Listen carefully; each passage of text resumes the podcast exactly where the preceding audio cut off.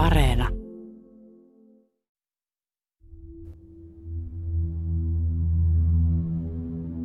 Sehän oli ongelma sinne 30-luvulle asti, ettei tiedetty oikein, että mistä se auringon lämpö oikein peräisi. Ja siinä oli silloin vielä 1900-luvun alkupuolella esitettiin niitä teorioita, että siinä on vain kyse siitä, että siellä on erittäin kuuma kappale, joka vähitellen jäähtyy, niin kuin jonkinlainen varaava takka, joka sitten aikansa lämmittää ja sitten lopulta viilenee ja muuttuu kylmäksi, ei enää lämmitä. Sitten tämä ydinreaktiot selitti, että se onkin tämmöinen kuin jatkuva lämmitteinen, eli siellä koko ajan tapahtuu näitä ydinreaktioita ja se on siinä mielessä tava, tasapainossa se systeemi, että se aurinko lämpenee niiden ydinreaktioiden seurauksena, niin sitä auringon pinnalta sitten säteilee ulos avaruuteen sitä energiaa valona. Ja sitten siinä on vaan se rajoitus sille auringon eliniälle ylipäätään, että kun tämä ketju koko ajan kuluttaa sitä vetyvarastoa sieltä, se syö niitä protoneita ja se energia syntyy siitä, että niistä protoneista tulee heliumia. Niin lopulta ne protonit loppuvat sieltä ja se energia lähtee hiipuu ja silloin se aurinko sammuu. Tässä on vielä 5 miljardia vuotta jäljellä tätä auringon lämpöä. Sitten se hiipuu.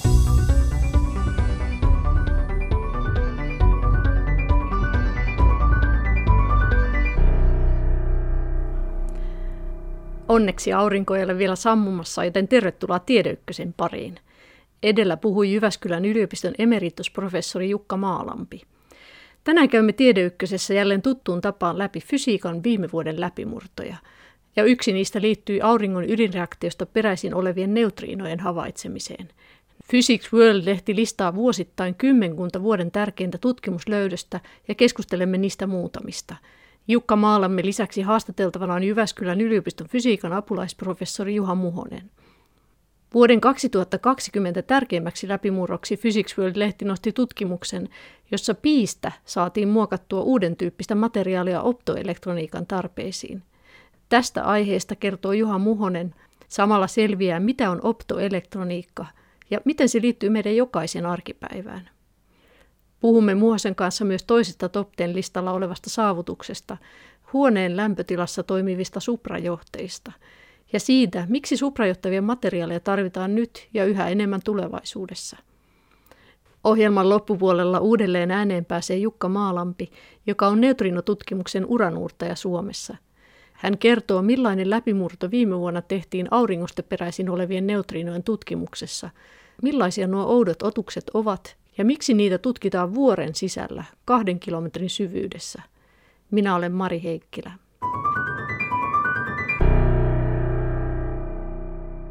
Lähdetään ensin Jyväskylän yliopistoon tapaamaan Juha Muhosta.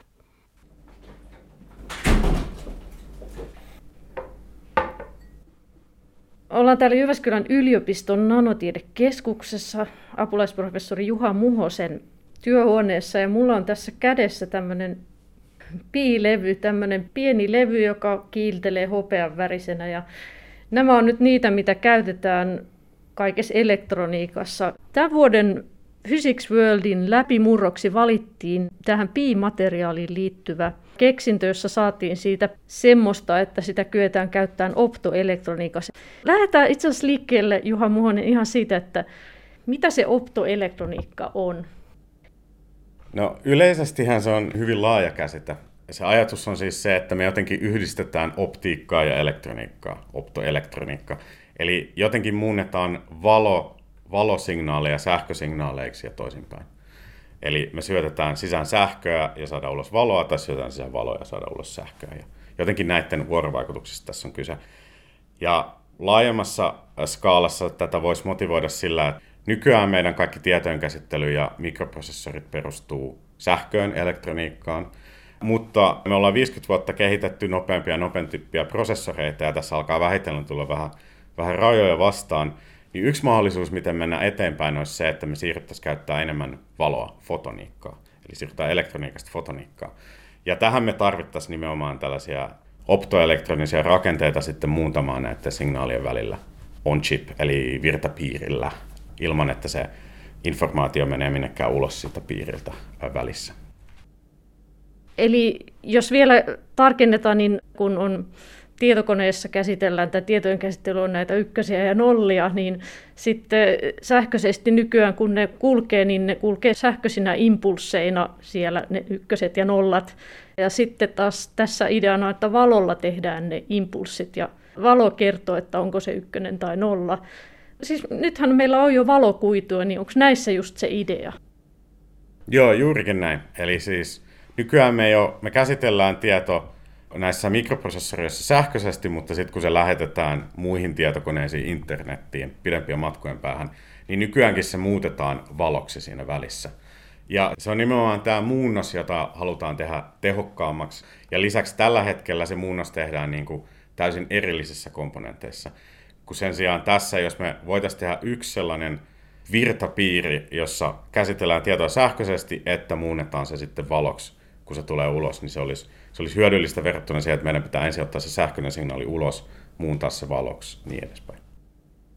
Eli tässä kehityksen tarpeen taustalla on se, että sitä tietoa kulkee yhä enemmän ja yhä pitempiä matkoja ja tarvitaan se niin, että kun kerta kaikkiaan vaan valon nopeus on paljon nopeampi kuin sitten se, että millä nopeudella sähkö kulkee, niin sen takia se valo on se, millä halutaan sitä tietoa viedä jatkossa tulevaisuudessa yhä enemmän. Mä sanoisin, että suurempi tekijä on se, että se on energiatehokkaampaa siirtää se valona kuin sähkönä. Että sähkönä sulla tulee kaikenlaisia tappioita siinä matkalla. Sä et voi lähettää signaalia kovinkaan pitkää matkaa ilman, että se vaimenee, kun taas valo, valo kulkee valokuiduissa hyvinkin vaimenemattomasti pitkiä matkoja. Että se on ehkä enemmän se syy, koska kyllähän se sähköäkin, kun sä lähetät mikroalta taajuisia sähköä, niin sekin liikkuu valon nopeudella. Että totta, se ei ole ehkä se nopeus niinkään, vaan se, se vaimeneminen, se tiedon vaimeneminen siinä matkalla. Jos mennään sitten tuohon läpimurtoon, niin mitä nämä tutkijat kehitti, niin he siis kehitti sellaista piitä, joka kykenee, voiko näin tulkita, että kykenee sekä sähkön että valon välittämiseen?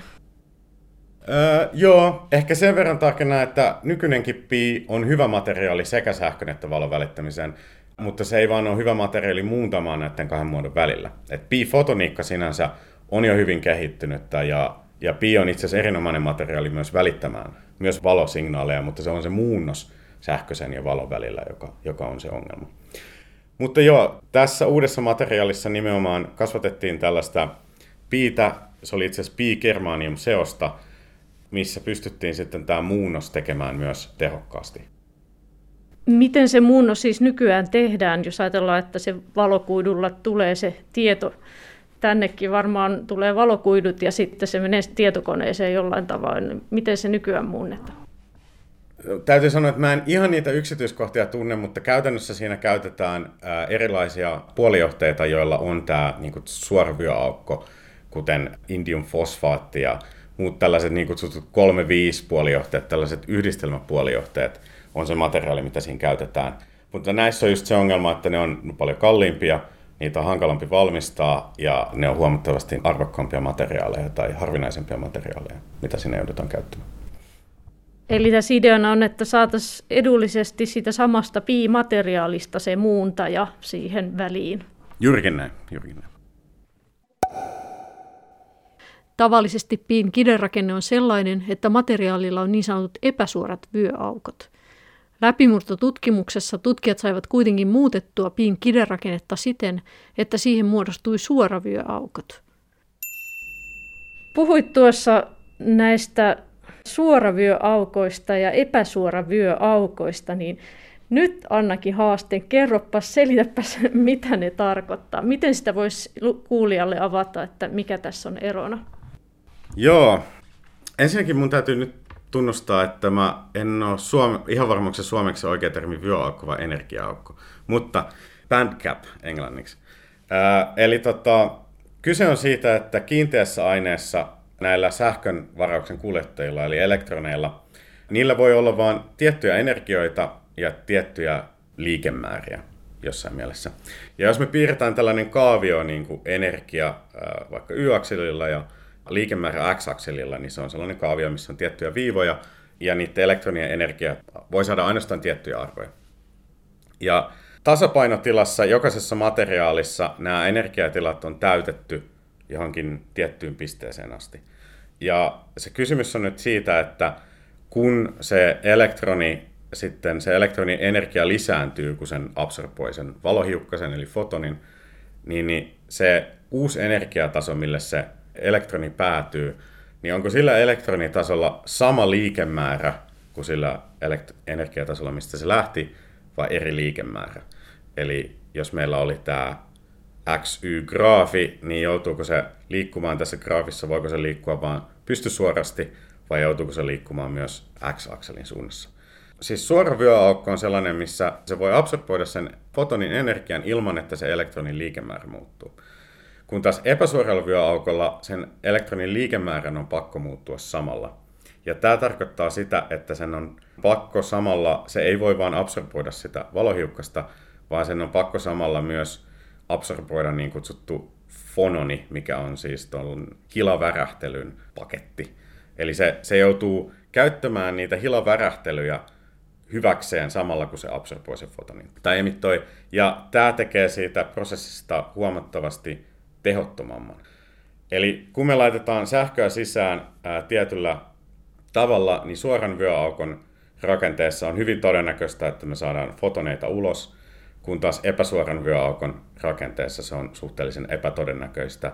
Ja osa siitä energiasta, joka me laitetaan sisään, muuttuu väkisin lämmöksi koska siinä joutuu, pitää tapahtua myös tämä liikemäärän muutos, mikä on käytössä lämpöenergian, ää, lämpöenergian muutos. Eli siis se tarkoittaa sitä vaan, että tuo, on, tuo suoran vyön systeemi on energiatehokkaampi, eli tavallaan siitä saadaan se fotoni, eli se valo, se kulkee paremmin, kun siinä ei käy hävikkiä samalla lailla kuin siinä toisessa tapauksessa. Joo, nimenomaan. Eli niin kuin yksinkertaistettuna asia on niin, että suoran vyöaukon tapauksessa se voi absorboida, se elektroni voi absorboida tai emittoida fotonin ilman mitään ekstra kuluja niin sanotusti, kun taas epäsuoran vyöakan tapauksessa sen on pakko samalla joko absorboida, emittoida lämpöä siihen ympäröivään hilaan. Ja se on nimenomaan tämä lämmön mukanaolo, joka tekee tästä prosessista tehottomampaa. No tämä kuulostaa hyvältä idealta, niin miksei tätä ole aikaisemmin tehty vai onko tätä tehty aikaisemmin? Mikä tässä oli se uutuus? Onko tämä nyt ihan ensimmäinen kerta, kun pystyttiin tekemään tämmöistä materiaalia? Tämä on ensimmäinen kerta, mutta se ei tule muuttamaan käytäntöä vielä kovinkaan nopeasti. Se, me ei tulla näkemään pi-optoelektronisia rakenteita ihan heti, koska tässä oli muutama haaste tässä paperissa. Eli ensinnäkin, mitä he siis tekivät tässä oli, että he kasvatti tällaista pi-germanium-yhdistettä toisen puolijohteen päälle, tai itse asiassa ympärille. Kallium arsenidi oli tämä toinen puolijohde. Ja kun he teki sen, niin he kasvatti tällaisia lankoja, missä se pi-germanium-yhdisteen hilarakenne muotoutui samaksi kuin sen alla olevan kallium arsenidin hilarakenne. Ja tämä hilarakenteen muutos sai aikaan sen, että siitä tulisi tällainen suoran vyöaukon materiaali epäsuoran sijaan. Ongelmana tässä on se, että ensinnäkin siellä tarvittiin vielä sitä arssenidia, joka on tällainen kallis yhdistelmäpuolijohde, joka ei sovi yhteen näiden piin perinteisten valmistusmenetelmien kanssa. Ja toinen ongelma oli se, että heidän piti kasvattaa sitä sen arsenidin ympärille tällaiseksi nanolangaksi. Ja tämä nanolankamuoto ei myöskään ole käytännön sovellusten kannalta kovin kätevä, vaan me haluttaisiin, että ne olisivat sellaisena tasoina. Kolmas haaste oli vielä se, että itse asiassa se valon aallonpituus, minkä valon aallonpituudella pystyttiin hyvin muuttaa sähköisen ja valon välillä, ei ollut se oikea aallonpituus, mitä, mitä nykyään käytetään tiedon välittämiseen noissa valokuituverkoissa.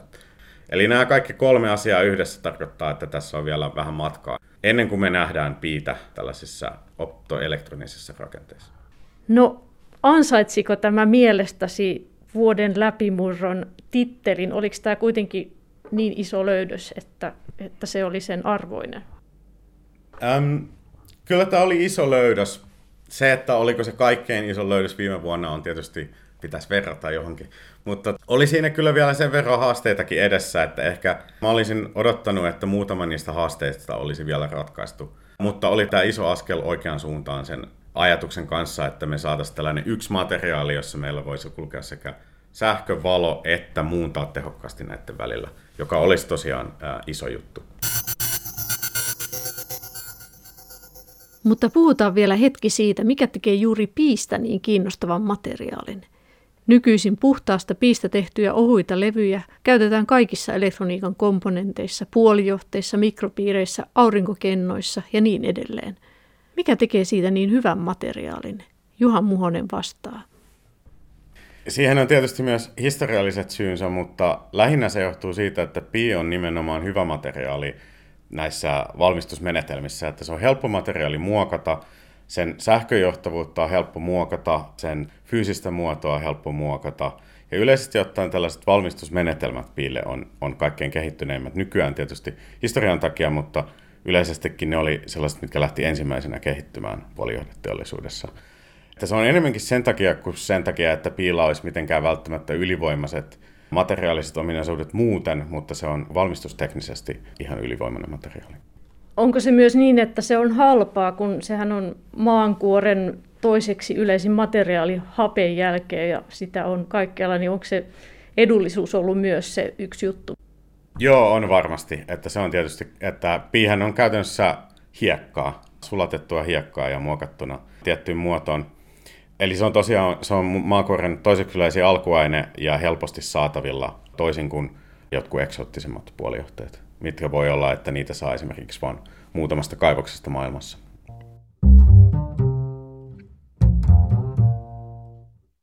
Nyt jätetään optoelektroniikka ja siirrytään eteenpäin. Poimimme Juha Muhosen kanssa Physics World-lehden listalta keskusteltavaksi vielä toisen top 10 läpimurron. Se liittyy suprajohteisiin. Suprajohteet ovat materiaaleja, joissa ei ole lainkaan sähkövastusta, eli sähkövirta pääsee etenemään täysin häviöttömästi.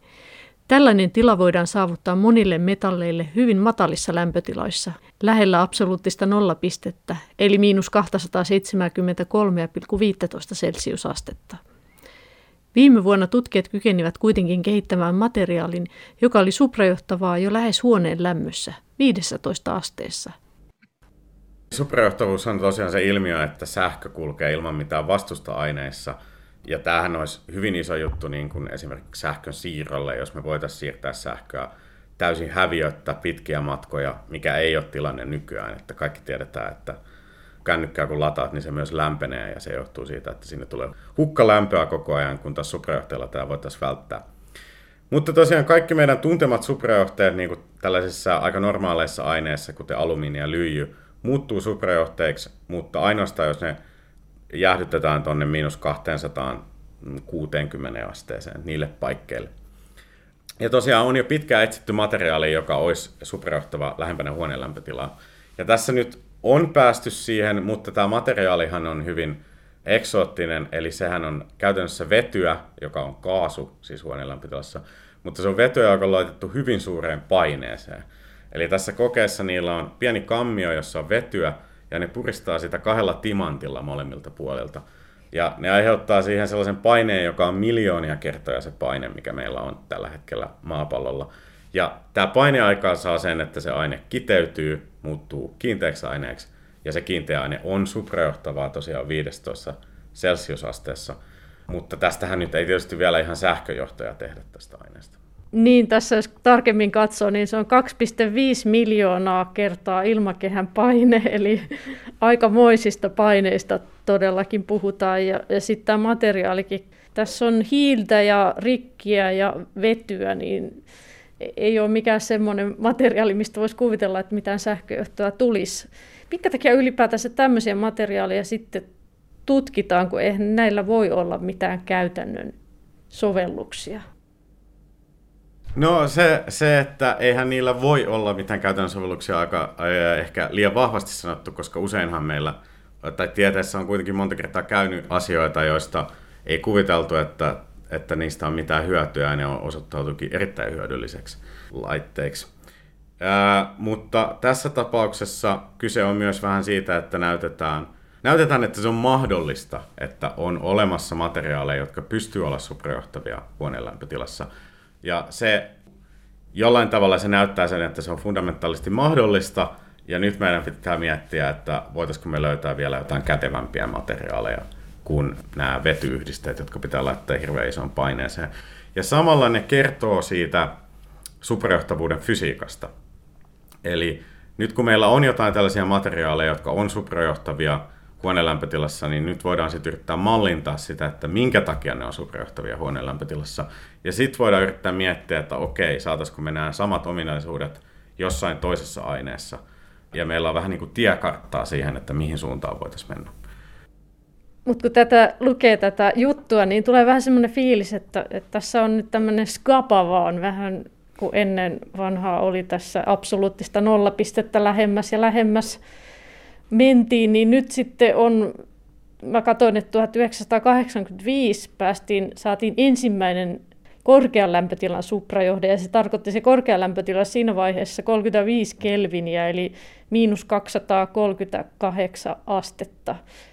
Ja siitä on nyt sitten asteittain menty lähemmäs, lähemmäs huoneen lämpöä. Nythän ollaan tosiaan jo 15 asteessa, mutta tuntuu, että tämä on vaan tämmöinen skapa, että sitten päästään aina ennätysten kirjoihin. Onko tässä oikeasti semmoista? No on siinä varmasti vähän sen. Kyllähän tiedettäkin ajaa usein myös vähän tällainen kilpailuhenkisyys. Mutta ei se kehitys ole ollut ihan noin asteittaista, että se on ollut enemmän sellaisia hyppyjä. Ensimmäiset superjohtajat löydettiin 1900-luvun alussa ja ne toimi vain hyvin lähellä absoluuttista nollapistettä. Ja sitten 80-luvulla löydettiin nämä keraamiset suprajohtajat, jotka toimi korkeammissa lämpötiloissa. Ja silloin itse asiassa oletettiin tai toivottiin, että huoneenlämpötilan suprajohtajat olisi ihan nurkan takana näiden keraamisten materiaalien kanssa. Ja sitä ei sitten tapahtunut, paljon tutkimusta oli, mutta sitä lämpötilaa ei saatu nostettua. Ja nyt lähivuosina on sitten näitä vetyyhdisteitä isoissa paineissa tutkittu, ja muutama vuosi takaperin ne saatiin toimimaan jossain miinus, en muista, mutta korkeammissa kuin ne kerromiset. Ja, ja nyt se on sitten nostettu 15 asteeseen laittamalla käytännössä vähän eri yhdistelmiä sinne vedyn sekaan. Mutta on siinä, on siinä sellaista skapaa, mutta kyllä se sitten samalla kertoo just se, että minkälaisia yhdisteitä sinne pitää laittaa, niin kertoo siitä, että miten se superjohtavuus toimii. Ja se voi hyvin antaa meille niin kuin vinkkejä siihen, miten me tehtäisiin sitä ää, käytännöllisemmissä materiaaleissa. No jos sen verran puhutaan vielä noista suprajohteista, niin siis nykyisinhän ne on jo käytössä siis näissä magneettikuvantamislaitteissa esimerkiksi, että useissa sovelluksissa itse asiassa tehdään se magneettisuus tehdään sillä suprajohteella, eli voimakas magneetti. E, no, hyvä esimerkki on nämä luotijunat, nämä tämmöiset maglev-junat, joita on jossakin Japanissa ja, ja sitten joissain näissä suurjännite muuntajissa, eli kun kuljetetaan valtavan voimakasta sähkövirtaa, niin sitten voidaan käyttää niissä muuntajissa suprajohteita. Onko se joka tapauksessa, että tulevaisuudessa yhä enemmän sähkön kuljetus ja sitten näitä magneetteja tarvitaan yhä enemmän, voimakkaita magneetteja, niin suprajohteita tarvitaan tulevaisuudessa yhä enemmän?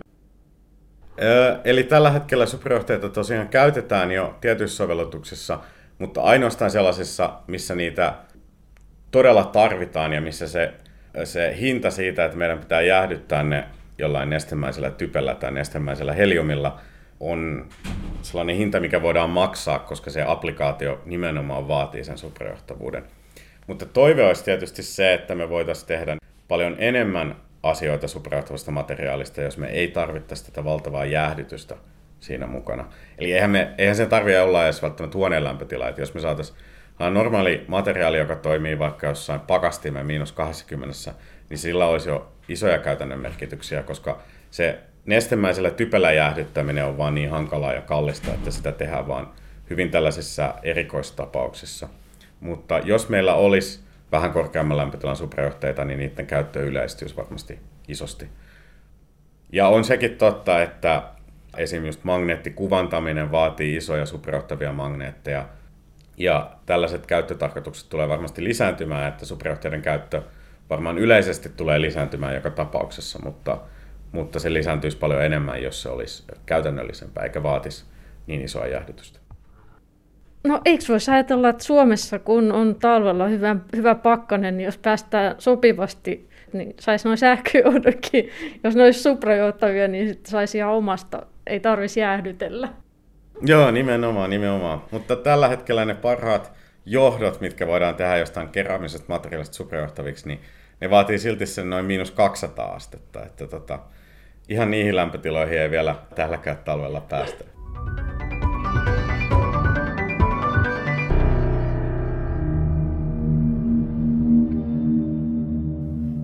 Nyt siirrymme jännien alkeishiukkasten, neutriinojen pariin – Aurinko syöksee niitä jatkuvasti valtavan määrän ja ne kulkevat lävitsemme, vaikka emme sitä huomaa eikä niistä ole meille mitään haittaa. Auringossa tapahtuu jatkuvasti ydinreaktioita. Yksi reaktiotyyppi on beta-hajoaminen, jossa atomiytimen neutroni hajoaa protoniksi ja elektroniksi.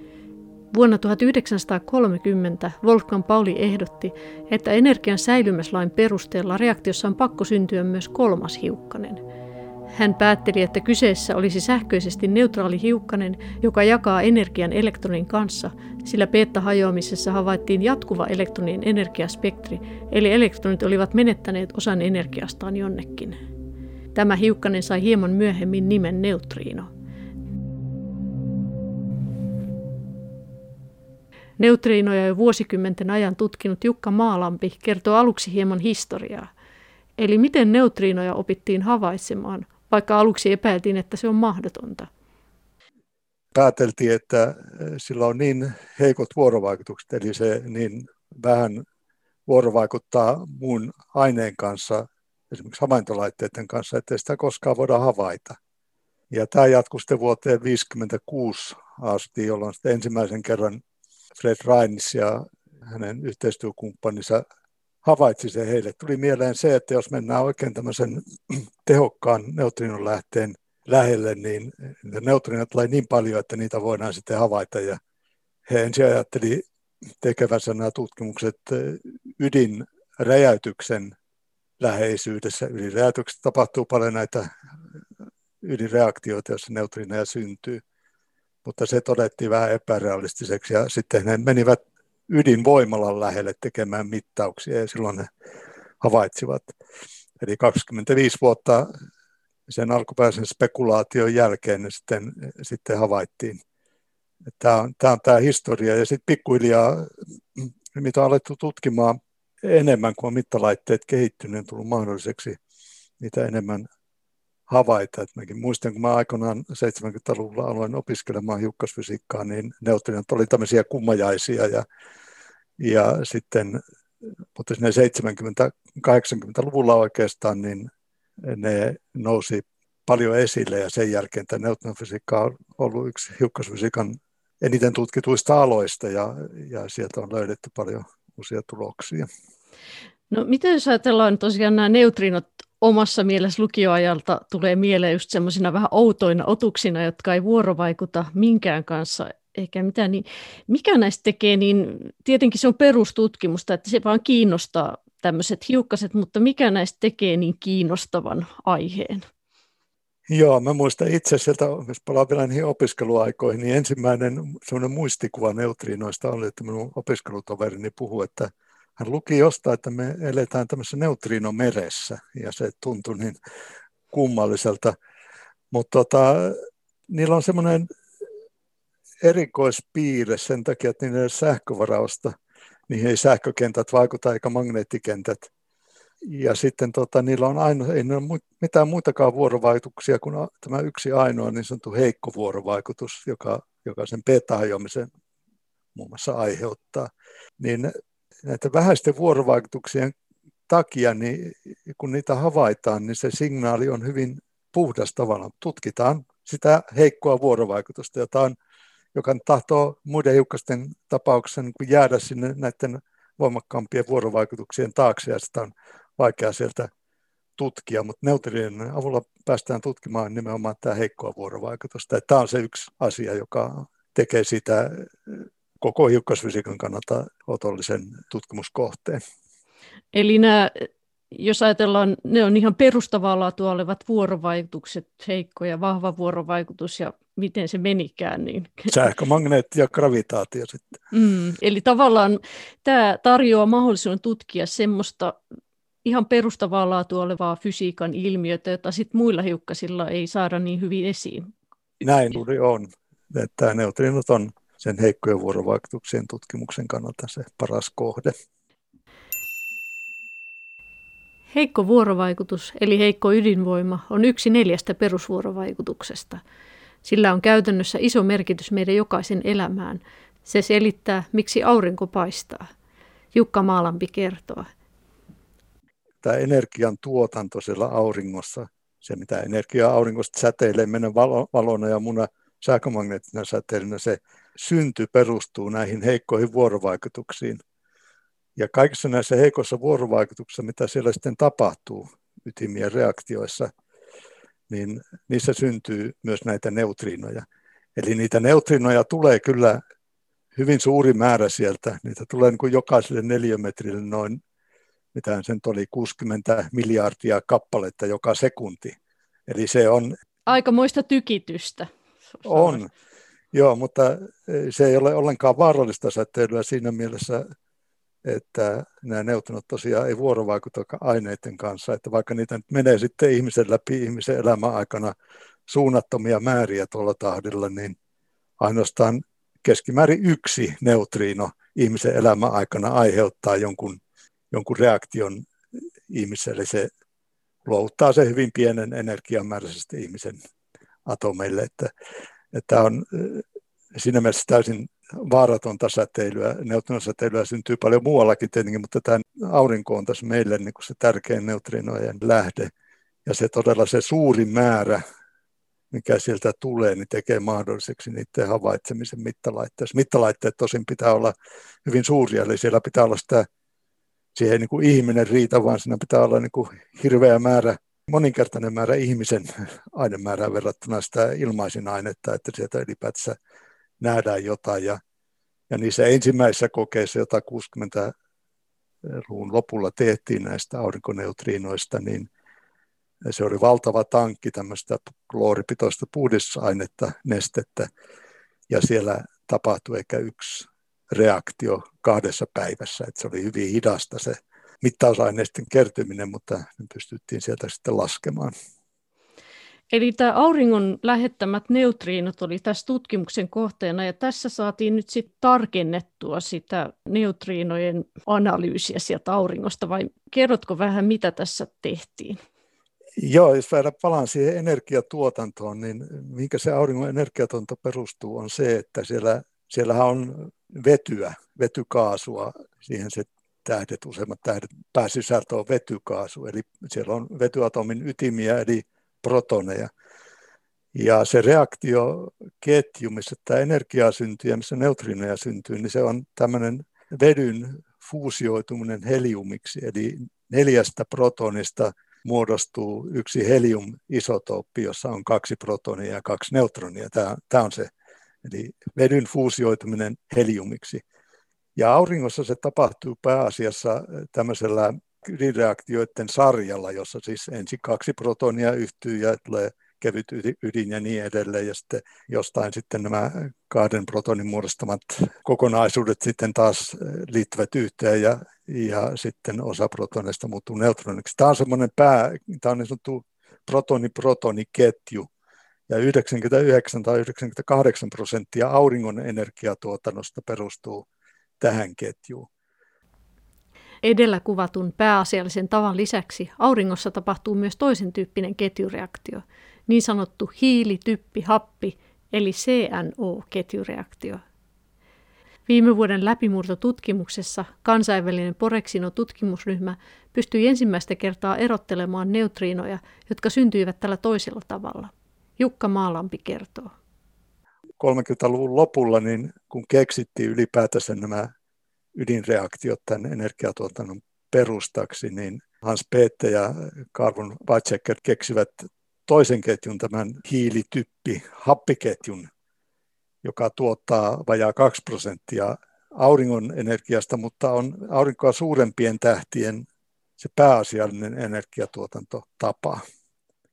Ja nyt todella niin tämä kauan mitattu 60-luvun lopulta tätä toista ketjua, jonka mainitsin sitä pääketjua, eli vety-vety-fuusioitumista, mutta on tiedetty koko ajan, että siellä saattaa olla tämä toinen ketjukin olemassa, ja nyt se ensimmäisen kerran sitten näillä mittauksilla havaittiin. Eli pystyttiin tästä ketjusta muodostuvat neutriinot erottamaan sitä pääketjusta muodostuvista neutriinoista, ja tämä oli se idea tässä, ja se vaati hyvin tarkkaa mittausta. Siis onko se jotenkin erilaisia ne neutriinot sitten, jotka tulee näistä eri lähteistä? Joo, siis siellä, siellä syntyy näissä eri vaiheissa, niin syntyy neutriinoja, joiden tämä energiajakautuma on erilainen. Se tulee eri energiaisia neutriinoja ja se on tämmöinen energiaspektri.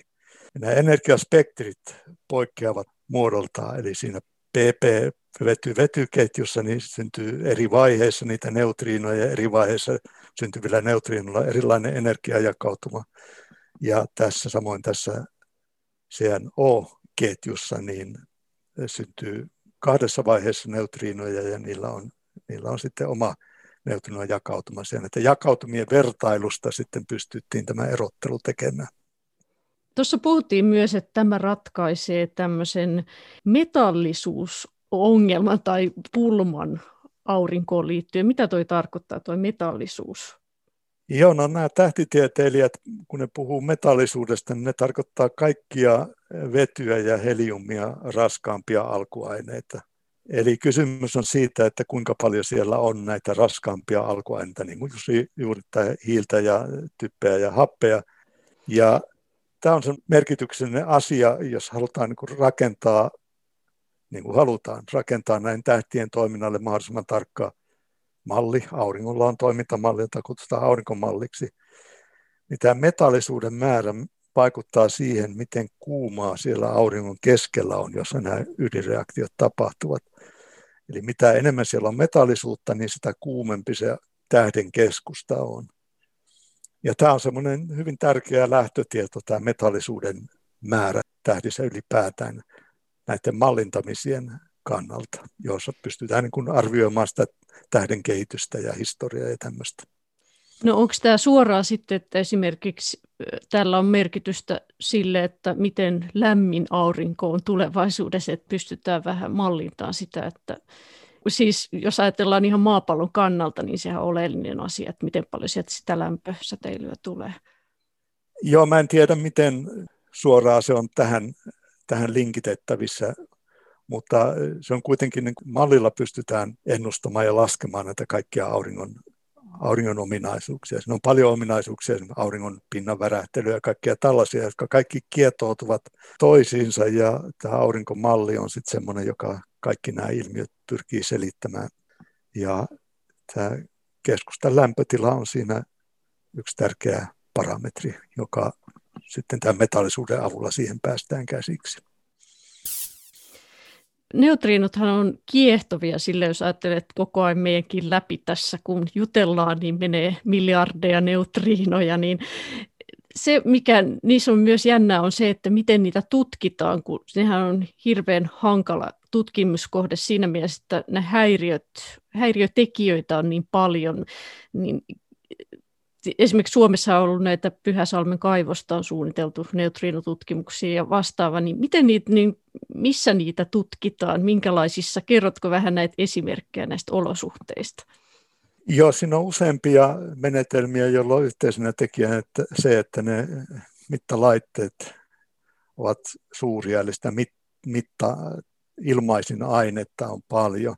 Ensimmäiset kokeet tehtiin käyttäen sitä klooripitoista nestettä, se oli valtava tankki, ja siinä ajatuksena on, että neutrino osuu klooriytimeen, niin siitä tulee arkon ydin, joka on jalokaasu, ja sen takia se on helppo sieltä erottaa sitten ja laskea. Eli välillä se neste kuljetettiin semmoisen havaintoketjun läpi putkistoa pitkin, jossa pystyttiin ne arkonit siitä erottamaan.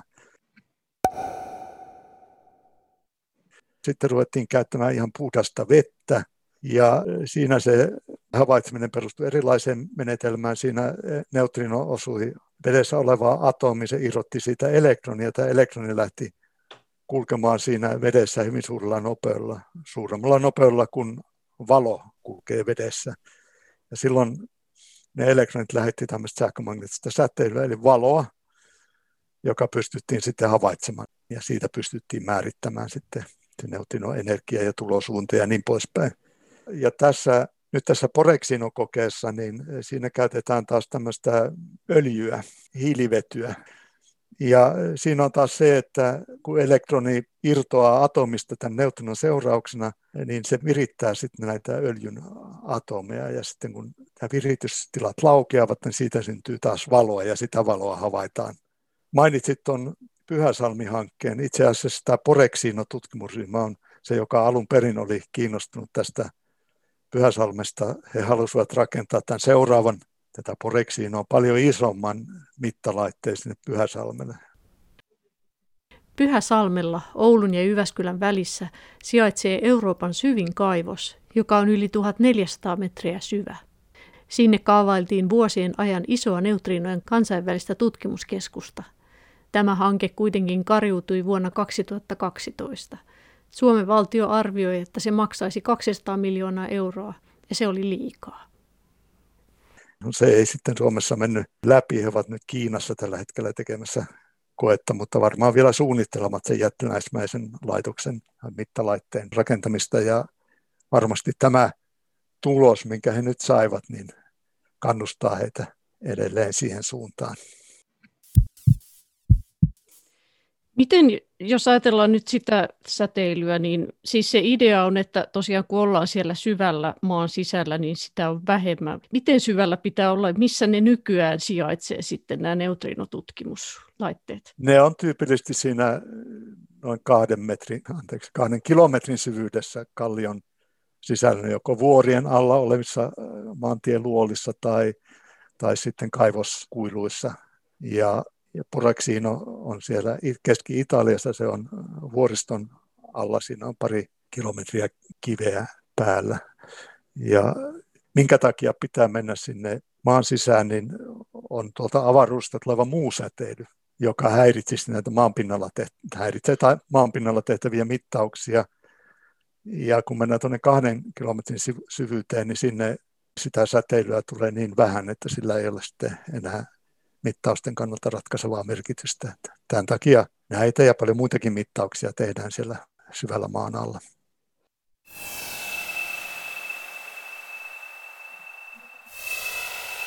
Siis maata pommittaa avaruudesta tuleva säteily koko ajan. Sitä säteilylähteitä on kaiken näköisiä, galaksien keskustat, mustojen aukkojen ympäristöt ja tämmöiset. Siellä, sieltä syntyy tämmöistä hyvin korkeaenergiasta säteilyä ja kun tämä säteily, esimerkiksi protoneja ja, ja erilaisia ytimiä, kun ne osuu ilmakehään, niin aiheuttaa siellä reaktioita ja siellä syttyy erityisesti myoni-nimisiä hiukkasia, joilla on hyvä tunkeutuvuus ja nimenomaan näitä myoneja mennään sitten pakoon sinne kallion alle. Auringosta ei tule mitään muuta kuin sähkömagneettista säteilyä, joka pysähtyy aineeseen hyvin helposti. Kun tiedetään, syntyy varjoja hyvin helposti auringonvalosta, koska se valo pysähtyy näihin esteisiin.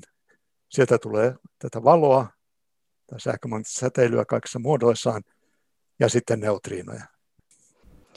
Miten siis maaperässähän on sitten raadonista puhutaan, niin eikö se sitten häiritse näitä mittauksia? Joo, kyllähän se hyvin tarkasti analysoidaan siellä maan allakin se kalliossa oleva radioaktiivisuus.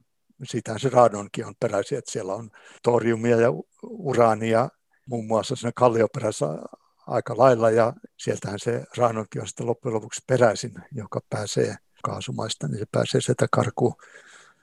Itse asiassa siellä on aika suuri energiatuotanto maan sisällä näistä uraanista ja toriumista, mutta tämä on semmoista normaalia kokeeseen liittyvää toimintaa, että nämä komponentit pyritään erottamaan. Sitten se varsinainen ongelma heillä on ollut tässä, mikä niin kuin viimeksi on ratkaistu, niin on siinä itse ilmaisin aineessa olevat pienet jäämät, radioaktiivisia isotooppeja, ja vismutti oli se, joka heille eniten suori, tuota, aiheutti päävaivaa. Sitä on hyvin, hyvin vähän siellä, mutta kun niitä neutrinoreaktioita tulee niin vähän, niin, niin se vähäinen määräkin sitten on ollut ongelma, mutta se on pystytty erilaisilla energialeikkauksilla, kateilla ja tämmöisillä niin kuin sulkemaan pois sitä hyvin tehokkaasti. Että tämä on ollut se niin kuin kokeen yksi ratkaiseva kehitys, että tämä, tässä on onnistuttu. Itse olet, voiko sanoa, niin neutriinojen grand old man Suomessa, eli olet tutkinut vuosikymmeniä neutriinoja, niin miten itse näkisit, että oliko tämä tutkimus nyt kuinka merkittävä tässä tällä alalla? No, sanotaan, että tämä oli merkittävä nimenomaan tämän auringon mallintamisen kannalta. Tämä oli vaativa koe, mutta sinänsä, että auringossa syntyy neutriinoja, se on tunnettu jo 60-luvun lopulta. Se oli pitkään ongelma, että sieltä näytti tulevan niitä vain kolmasosa siitä, mitä se sen hetkinen aurinkomalli ennusti, mutta se sitten myöhemmin pystyttiin tota, ratkaisemaan, mistä se johtui ja, ja tää, tässä asiassa ei ole mitään ongelmia.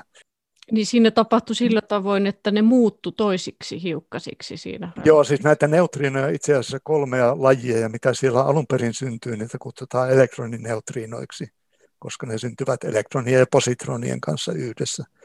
Sitten luonnossa on olemassa kaksi muuta neutrinolajia, ja mikä se ratkaisu tässä oli, oli se, että että pystyttiin osoittamaan, että elektronin neutriinojen lisäksi sieltä tulee myös näitä muita neutrinolajeja, eli pystyttiin, se perustui tähän raskaaseen veteen, raskaan veden käyttöön ilmaisen aineena, että siinä pystyttiin havaitsemaan myös näiden muiden neutrinojen aiheuttamia reaktioita, kun sitten nämä reaktiomäärät laskettiin yhteen, niin huomattiin, että okei, kyllä sieltä tulee ihan se oikea määrä niitä neutriinoja. Mutta tosiaan tämä läpimurto liittyy tos- tähän aurinkomalliin ja se, siihen tuli edistystä tämän kautta. Joo, se on siinä mielessä hyvin tärkeä asia, koska tämä reaktioketju CNO, niin se on todella niin kuin suurimman osan tähdistä se energiatuotanto menetelmä. Ja ensimmäisen kerran että saatiin suoria todistuksia siitä, että sellainen siellä todella pyörii niin sanotusti auringossakin, vaikka se on vain siellä pienessä sivuroolissa, niin että sellainen on todella olemassa ja, ja sieltä syntyvät neutriinot, niillä on se energiajakautuma, joka niillä pitääkin olla. Sehän oli ongelma sinne 30-luvulle asti, että ei tiedetty oikein, että mistä se auringon lämpö oikein peräisi. Ja siinä oli silloin vielä 1900-luvun alkupuolella esitettiin niitä teorioita, että siinä on vain kyse siitä, että siellä on erittäin kuuma kappale, joka vähitellen jäähtyy, niin kuin jonkinlainen varaava takka, joka sitten aikansa lämmittää ja sitten lopulta viilenee ja muuttuu kylmäksi eikä enää lämmitä. Sitten tämä ydinreaktiot selitti, että se onkin tämmöinen kuin jatkuva lämmitteinen, eli siellä koko ajan tapahtuu näitä ydinreaktioita ja se on siinä mielessä tasapainossa se systeemi, että se aurinko lämpenee niiden ydinreaktioiden seurauksena, niin sitä auringon pinnalta sitten säteilee ulos avaruuteen sitä energiaa valona, niin sitten siinä on vaan se rajoitus sille auringon eliniälle ylipäätään, että kun tämä ketju koko ajan kuluttaa sitä vetyvarastoa sieltä, se syö niitä protoneita ja se energia syntyy siitä, että niistä protoneista tulee heliumia. Niin lopulta ne protonit loppuvat sieltä ja se energia lähtee hiipuu ja silloin se aurinko sammuu. Tässä on vielä 5 miljardia vuotta jäljellä tätä auringon lämpöä. Sitten se hiipuu isommat tähdet hiipuvat nopeammin, pienemmät hitaammin.